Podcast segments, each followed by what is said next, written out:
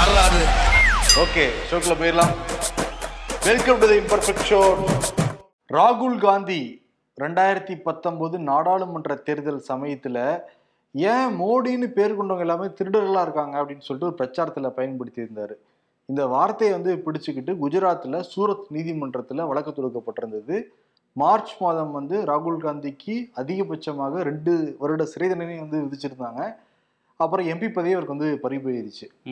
குஜராத் உயர்நீதிமன்றத்தில் மேல்முறையீடு செஞ்சிருந்தாரு. அந்த வழக்கு இன்னைக்கு வந்தது. விசாரிச்ச நீதிபதி ஹேமந்த் என்ன சொல்லியிருக்காருன்னா சூரத் நீதிமன்றம் சரியான தீர்ப்பு தானே கொடுத்துருக்காங்க. ம். உயர்நீதிமன்றத்துக்கு வந்திருக்க வேண்டிய அவசியமே கிடையாது. அது இல்லாம ராகுல் காந்தி அவருடைய சிறை தண்டனையை தடை விதிக்கணும்லாம் கேட்டிருக்காரு. அதெல்லாம் ஏற்கவே முடியாதுன்னு சொல்லிட்டு வந்து உத்தரவு போட்டிருக்காங்க. ஓகே. இப்போ உச்சநீதிமன்றத்துக்கு நிச்சயமா அவங்க போவாங்க. ஏன்னா உச்சநீதிமன்றத்துக்கு போனா மட்டும்தான் அடுத்த முறை ஒரு தேர்தலில் நிக்க முடியும். இந்த தீர்ப்புல இருந்து அவர் த தப்பிச்சா மட்டும்தான் வந்து அவரால் தேர்தலில் நிற்க முடியும். இன்னைக்கு இந்த தீர்ப்பு வந்ததுக்கப்புறம் நாடு முழுவதும் காங்கிரஸ் கட்சியினர் வந்து போராட்டம் நடத்தினாங்க. இங்கே சென்னையில் வந்து தலைவர் அழகிரி இருக்கார்ல கே எஸ் அழகிரி அவர் வந்து ரயில் மறியல் போராட்டம் நடத்துறேன்னு சொல்லிட்டு வந்துட்டு ரயில் நிலையத்துக்கு வெளியே போராடிட்டு தலையில துண்டெல்லாம் கட்டிட்டு அப்படியே கிளம்பிட்டாரு. அவர் என்ன சொல்றாருன்னா அந்த குஜராத் மண்ணிலேயே நடக்குது இந்த கேஸ். அதனால தான் இந்த மாதிரியான தீர்ப்பு வருதுங்கிற மாதிரி அவர் ஒன்று சொல்லிட்டு போயிருக்காரு. சரி உச்சநீதிமன்றத்துல இப்படிதான் மேல்முறையீடு செய்ய தான் போறாங்க அங்க எப்படி வருதுன்னு பார்ப்போம் தீர்ப்பு. ஆனா என்னன்னா வழக்கு இழுத்துடிச்சிட்டாங்கன்னு வச்சுக்கோங்க. ரொம்ப கஷ்டம் தான். தேர்தலில் நிக்கிறது. ஆமா ரெண்டாயிரத்தி இருபத்தி நாலு தேர்தலுக்கு முன்னாடி முடியும் சீக்கிரம் விசாரிச்சு முடிச்சு தீர்ப்பு கொடுத்தா மட்டும்தான் ராகுல் காந்தி தேர்தலில் நிப்பாரா இல்லையாங்கிற அந்த முடிவு தெரிய வரும். இன்னொரு விஷயம் என்ன ராகுல் காந்தி வந்து நேற்று சரத்பவார் வீட்டுக்கே போய் சந்திச்சிருக்காரு. காங்கிரஸோடைய ஆதரவு உங்களுக்கு சரத்பவாருக்கு உங்களுக்கு தான் நீங்க கவலைப்படாம இருங்க அப்படின்னு சொல்லியிருக்காரு. அஜித் பவார் குற்றச்சாட்டு வச்சிருந்தாரு.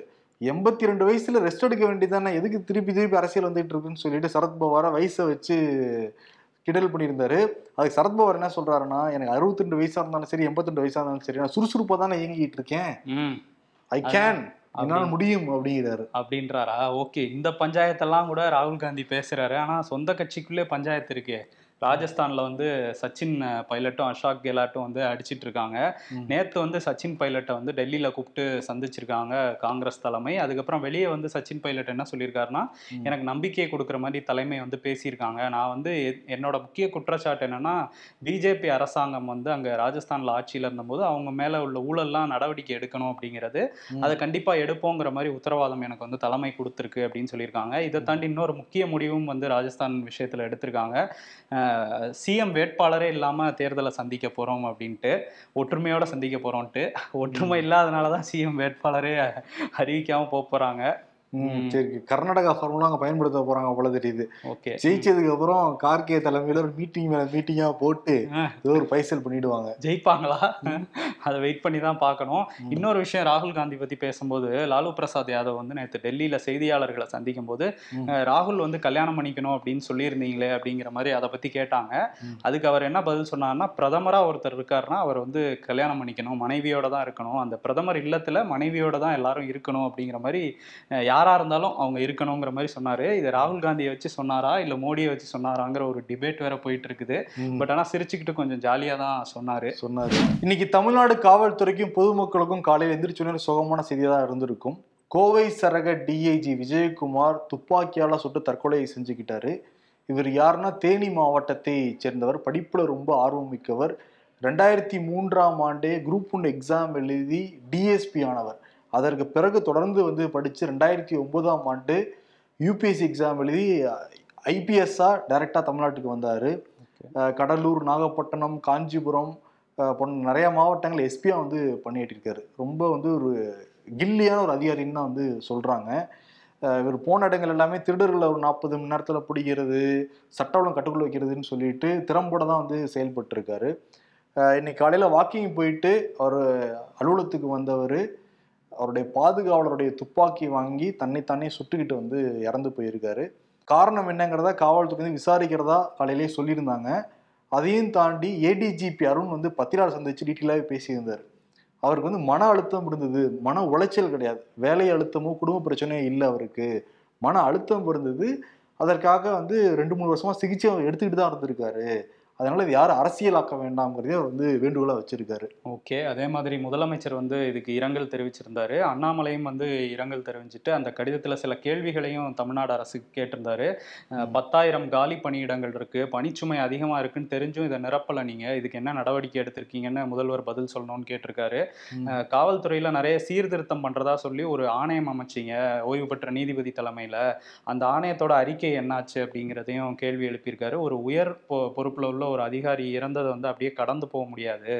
அதனால இது தீவிரமா விசாரிச்சு உண்மையை வெளிக்கொண்டு வரணுங்கிற மாதிரி அவர் சொல்லியிருந்தாரு ஆமா எடப்பாடி பழனிசாமி ராமதாஸ் முக்கியமான தலைவர் எல்லாருமே வந்து அறிக்கை வெளியிட்டிருந்தாங்க அவருடைய இறப்புக்கு.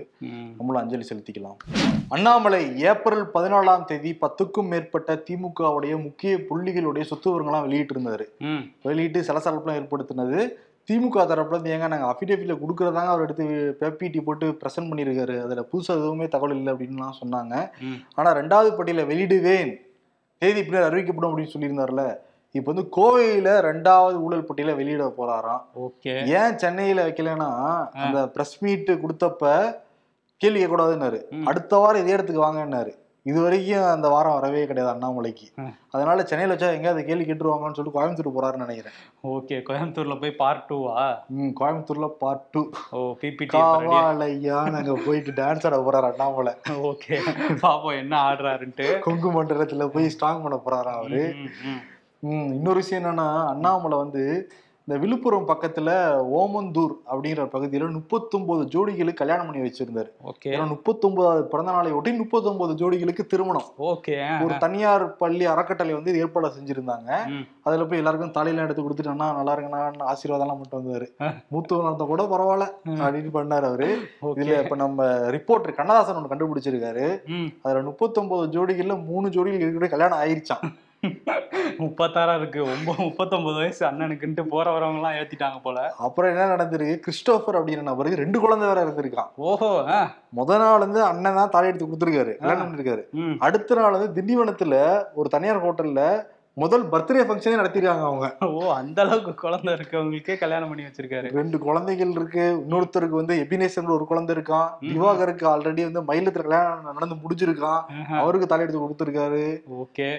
நல்லா ஆனா ஒவ்வொரு ஜோடிகளுக்கும் இருபத்தையாயிரம் பணம் திருமண பத்திரப்பதிவு நல்ல சீர்வரிசையெல்லாம் செஞ்சிருக்காங்க அதுல. ஓஹோ. அந்த நிகழ்ச்சி நடத்தின ஹரிகரன் என்ன சொல்றாருன்னு நம்ம நிருபர்கிட்ட.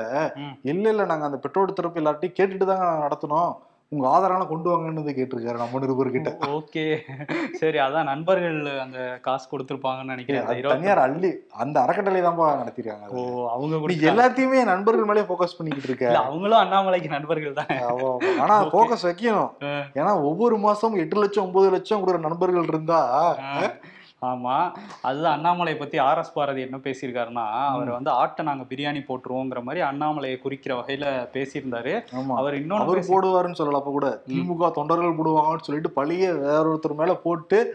சாமர்த்தியமா பேசியிருந்தாரு பட் இது வந்து ஏற்புடையது அல்ல கண்டிப்பா ஏற்புடையதல்ல. அதே மாதிரி அண்ணாமலை வந்து அதுக்கு பதில் சொல்லியிருக்காரு. இந்த மாதிரி சொல்லியிருக்காரு. ஆரத ஆர் எஸ் பாரதி அண்ணன் வந்து என்னை அப்படி சொல்லியிருக்காரு. அண்ணாமலையை பிரியாணி போட்டுருவோன்ட்டு அந்த வெட்டின அருவாள் வந்து யார் வெட்டினாலும் வெட்டும். நான் கூட அருவா பிடிச்ச கை தான் இது. நாளைக்கு கூட தோட்டத்துல விவசாயம் பண்ண போறேன். அருவாள் எடுத்துட்டு போயின்லாம் பேசியிருக்காரு. ஸோ ஒரு மாதிரி ஃபைட்டு தான் போயிட்டு இருக்கு ஆர்எஸ் பாரதி இன்னொரு விஷயமும் பேசியிருக்காரு. திமுகவை எதிர்க்கிறவங்க வந்து ரொம்ப நாள் இருக்க முடியாது ரொம்ப நாள் வாழ முடியாது அப்படிங்கிற மாதிரி பேசியிருக்காரு. அவர் தொடர்ச்சியா அந்த மாதிரி தான் பேசிட்டு இருக்காரு அரசு சாவு விடுறாரோ? பகுத்தறிவு பேசுறவங்க சாவெல்லாம் விடலாமா. அதுல நம்பிக்கை இருக்காப்பா ஆர்எஸ் பாரதிக்கு? ஆமா. ஆனா அண்ணாமலையும் சரி அரசு பாரதியும் சரி இந்த வன்முறையை தூண்டுற வகையில. அவரும் வந்து பிரியாணி போடுறேன் அப்படிங்கிற மாதிரி எல்லாம் சொல்றது வந்து ஏற்க முடியாது இவரும் வந்து அருவாள் அருவாள் எடுக்கிறேன். கருத்தியல் ரீதியா மோதிக்கலாம். அருவாள் எடுப்பேன் கத்தி எடுப்பேன் துப்பாக்கி எடுப்பேன் அப்படின்னா அப்புறம் சட்ட ஒழுங்கு என்ன ஆகுறது அதுவும் முக்கியமான தலைவர்களோட பேசுறது வந்து ரெண்டு கட்சிக்குமே அது வந்து நல்லது இல்ல ஆமா இன்னொரு முக்கியமான தலைவர் எடப்பாடி பழனிசாமி இருக்கார்ல அவர் முன்னிலையில முன்னாள் எம்எல்ஏ சோழவந்தானோட முன்னாள் எம்எல்ஏ மாணிக்கம் வந்து சேர்ந்திருக்காரு இவர் தான் வந்து ஓபிஎஸ் அந்த தர்ம யுத்தம் பண்ணப்ப. முதல் ஆளா குரல் கொடுத்தாரு ஓபிஎஸ்க்கு. நான் ஆதரவு தரேன் அப்படின்ட்டு. அதுக்கப்புறம் ரெண்டாயிரத்தி இருபத்தொன்னுல அப்புறம் பாஜகவுக்கு போனாரு இப்ப திரும்ப இங்கே வந்துட்டாரு. எடப்பாடி கிட்டே வந்திருக்காரு. இங்கே வந்திருக்காருன்னா ஓபிஎஸ்ட் தானே போகணும். அவர் பார்த்துருப்பாரு. அவருடைய அவரே தனியா நிக்கிறாரு. அவருடைய மகனோட எம்பி வெற்றியுமே செல்லாதுன்னு சொல்லிட்டாங்க. இனி போயிட்டு அங்க போய் என்னத்த பண்றது? அப்படின்ட்டு அண்ணன்ட்ட சரணடைஞ்சிடும் நீங்க சரணடைஞ்சிட்டாரு எடப்பாடி பழனிசாமிக்கு. ஆனா இன்னைக்கு நமது அம்மா நாளை இதுல எடுத்து படிச்சு பார்த்தேன் வரும். அமுதம்மா வந்து எடப்பாடி பழனிசாமி குரூப் நடத்துற ஒரு நாளிதழ். ஓகே. அதுல ஓபிஎஸ் வந்து இவங்களுக்கு பிடிக்கவே பிடிக்காதுல்ல. அதுல ஓபிஎஸ் ஓட மகன் எம்பி பதவியே போயிடுச்சு. அப்ப முக்கியமா போட்டிருக்கணும்ல. ஏன்னா இவங்க ஓம் பிர்லாட்ட போய் கொடுத்துட்டு இருந்தாங்க. அவர் அதிமுக உறுப்பினர் இல்ல சொல்லுங்க சொல்லுங்கன்னு கொடுத்துட்டு இருந்தாங்க. அவர் ஏற்கவே கிடையாது ஓம் பிர்லா இப்ப நீதிமன்றம் சொல்லியிருக்குல்ல வெற்றியே செல்லாதுன்னு அதிகபட்சமாவே சொல்லிட்டாங்கல்ல. அப்ப எப்படி கொண்டாடி இருக்கணும்? நமது அம்மால ஒரு வார்த்தை கூட கிடையாது. அதை பத்தி நானும் லென்ஸ் வச்சு பாக்குறேன் இல்ல. ஏன் ரீசன்னா.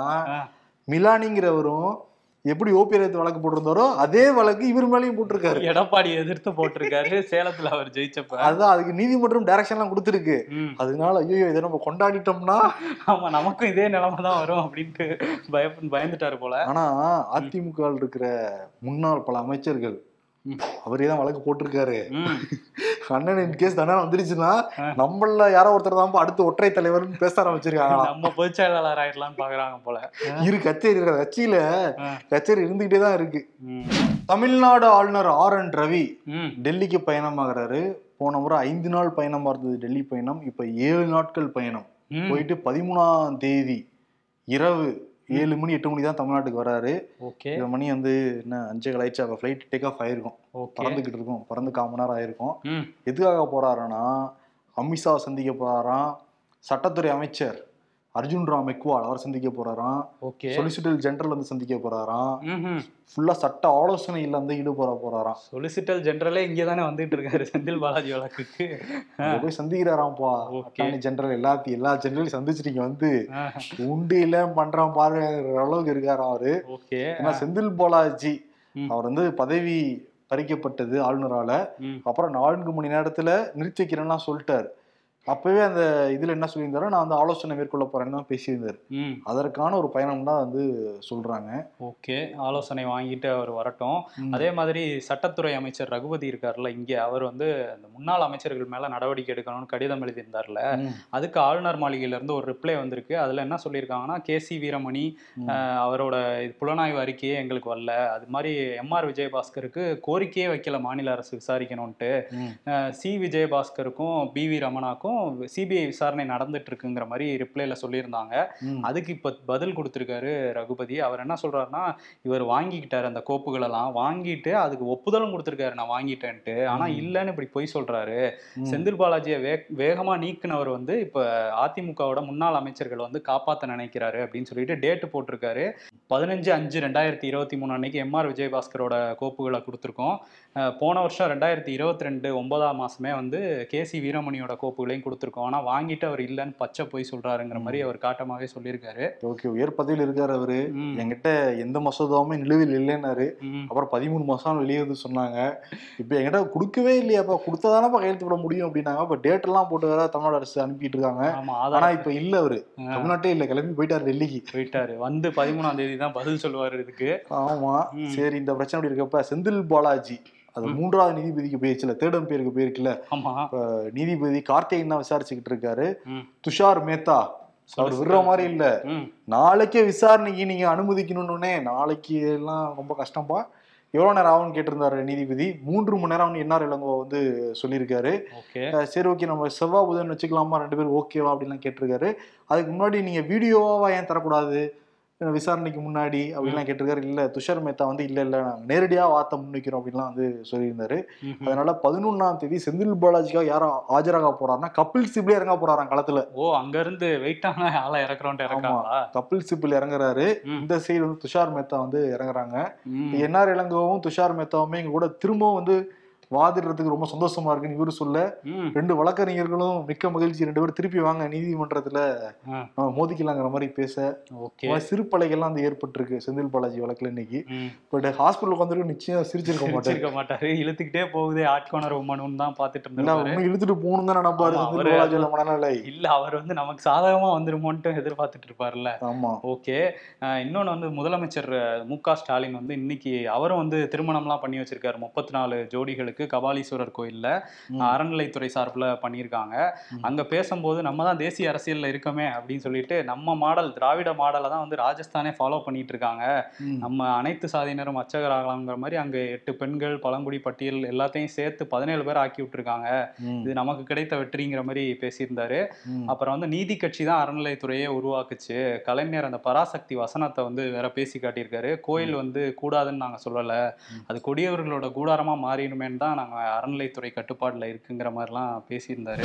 மதுரையில செல்லூர் பகுதி இருக்குல்ல அங்க வந்து நிறைய கிளிகள் வளர்க்குறதா புகார் வந்திருக்கு வனத்துறை அதிகாரிகளுக்கு. அதனால மதுரை மாவட்டம் முழுக்க ஜூலை பதினேழாம் தேதிக்குள்ள வீடு கடைகள்ல இருக்க கிளிகள்லாம் கொண்டு வந்து வனத்துறை கிட்ட ஒப்படைச்சிருங்கன்னு சொல்லியிருக்காங்க. இல்லைன்னா கடுமையான அபராதமும் நடவடிக்கையும் எடுப்போம்னு சொல்லியிருக்காங்க. என்னன்னா ரெண்டாயிரத்தி இருபத்தி ரெண்டுல அந்த வனவிலங்கு பாதுகாப்பு சட்டத்துல ஒரு திருத்தம் கொண்டு வந்தாங்க. அதுல பாதுகாக்கப்பட்ட பறவையா வந்து கிளியை அறிவிச்சிருந்ததுனால அதை வீடுகள்லையும் கடைகள்லையும் வளர்க்கக்கூடாது அப்படிங்கிற உத்தரவு இருக்கு. ம். மதுரையில புகார் வந்ததுனால அந்த மாவட்ட வனத்துறை மட்டும் நடவடிக்கை எடுத்திருக்காங்க. இது ஆனா தமிழ்நாடு முழுக்க பரவும் தான் சொல்றாங்க. ஓகே. ஏன்னா சென்னையில கூட ரோபோ சங்கர்னு ஒரு நடிகர் இருந்தால அவர் வீட்டுல கிளி வளர்த்துறான்னு சொல்லிட்டு ஃபைன்லாம் வர போட்டிருந்தாங்க. போட்டிருந்தாங்க. இப்போ வீட்டில் யாருமே கதவெல்லாம் உடச்சிட்டு அந்த கிளியெல்லாம் வந்து எடுத்துட்டு போனாங்க. அந்த செய்திலாம் பரவாயில்ல பேசப்பட்டது. யார் யாரெல்லாம் மதுரைக்காரங்கெல்லாம் கிளி வளர்த்துறீங்கன்னா போய் கொடுத்துருங்க. இல்லாட்டி ஃபைன் போடுவாங்க. ஆமா.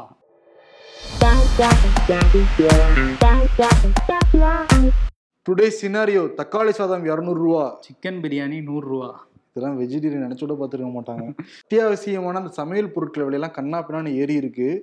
சீரகம் வந்து பழைய விலை மூன்று ரூபா புதிய விலை ஏழு ரூபா புளி வந்து பழைய விலை ஒரு கிலோ நூற்றி இருபது ரூபா புதிய விலை வந்து இரநூறுவா. இந்த மாதிரி எல்லா விலையும் போய்கிட்டு இருக்கு.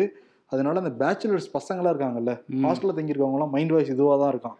டீ பட்டர் பிஸ்கெட்டுக்கு எதுவும் பாதிப்பு இல்லையே ஆமாம் அங்கே இருக்கவங்களாம் அதை சாப்பிட்டு தான் உயிரே வாழ்கிறாங்கப்பா காலையில் நைட்டு.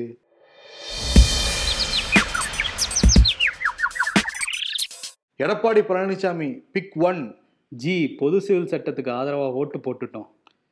பிக்சர் டூ பொது சிவில் சட்டம் சிறுபான்மையினருக்கு எதிரானது. ஏழு மணி நேரத்தில் பத்து மில்லியன் பயனர்கள். இந்த கயிறு நம்ம சுத்தாமல் விடாது போல இருக்கே. த்ரெட்ஸ் எஸ் இம்பர்ஃபெக்ட் ஷோவும் இப்போ த்ரெட்ஸில் வந்து இணைஞ்சிருக்கு. அதுலேயே நீங்கள் வந்து ஃபாலோ பண்ணலாம். இம்பர்ஃபெக்ட் ஷோ வந்து ஃபேஸ்புக்கில் பயங்கர ஆக்டிவாக இருக்கும். ட்விட்டரில் வந்து ஆக்டிவாக இருக்கும். இன்ஸ்டாகிராம் அதே மாதிரி த்ரெட்ஸ் எல்லாத்துலேயுமே இருக்கும். வேணுங்கிறவங்க வந்து நிச்சயம் அதில் ஃபாலோ பண்ணிக்கோங்க எங்களைய.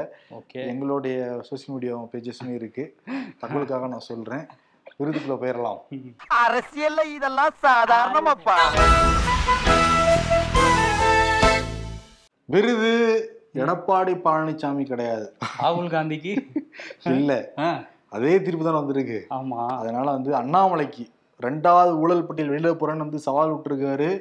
எங்களுக்கு அருவா தூக்க தெரியும்னு சொல்லிட்டு ஒரு மாதிரி பேசியிருக்காரு. அதனால இவருக்கு என்னன்னா அந்த திமுக ஊழல் பண்ணலத்தையும் ஜெயிலுக்கு அனுப்பியே ஆவேன்னு ஒத்தக்கா நின்றுட்டு இருக்காருல்ல. செந்தில் பாலாஜிக்கும் சொல்லிக்கிட்டே இருந்தாரு அவர். ஜெயிலுக்கு போவாருன்ட்டு. அதனால ஜெயிலர். நான் வந்து திமுகவை ஜெயிலுக்கு தள்ள அந்த ஜெயிலர் நானுங்கிற மாதிரி தான் என்னுடைய ஆக்ஷன் எல்லாமே. ஐபிஎஸ் ஆபீசர் வேற இல்ல நிறைய பேர். ஜெயிலுக்கு வர தள்ளிட்டு போற முன்னாடியே. இப்ப திரும்பியும் அதே வேலையை தான் இங்கேயும் பார்த்துட்டு இருக்காரு அதனால. ஜெயிலர்னு கொடுத்துடலாம். காவாலயான்னு கூட கொடுக்கலாம். ஆனா அண்ணாமலைய காவாலயான்னு போடுறதுக்கு. தமன்னா ஃபேன்ஸ் ஒத்துக்க மாட்டாங்களா?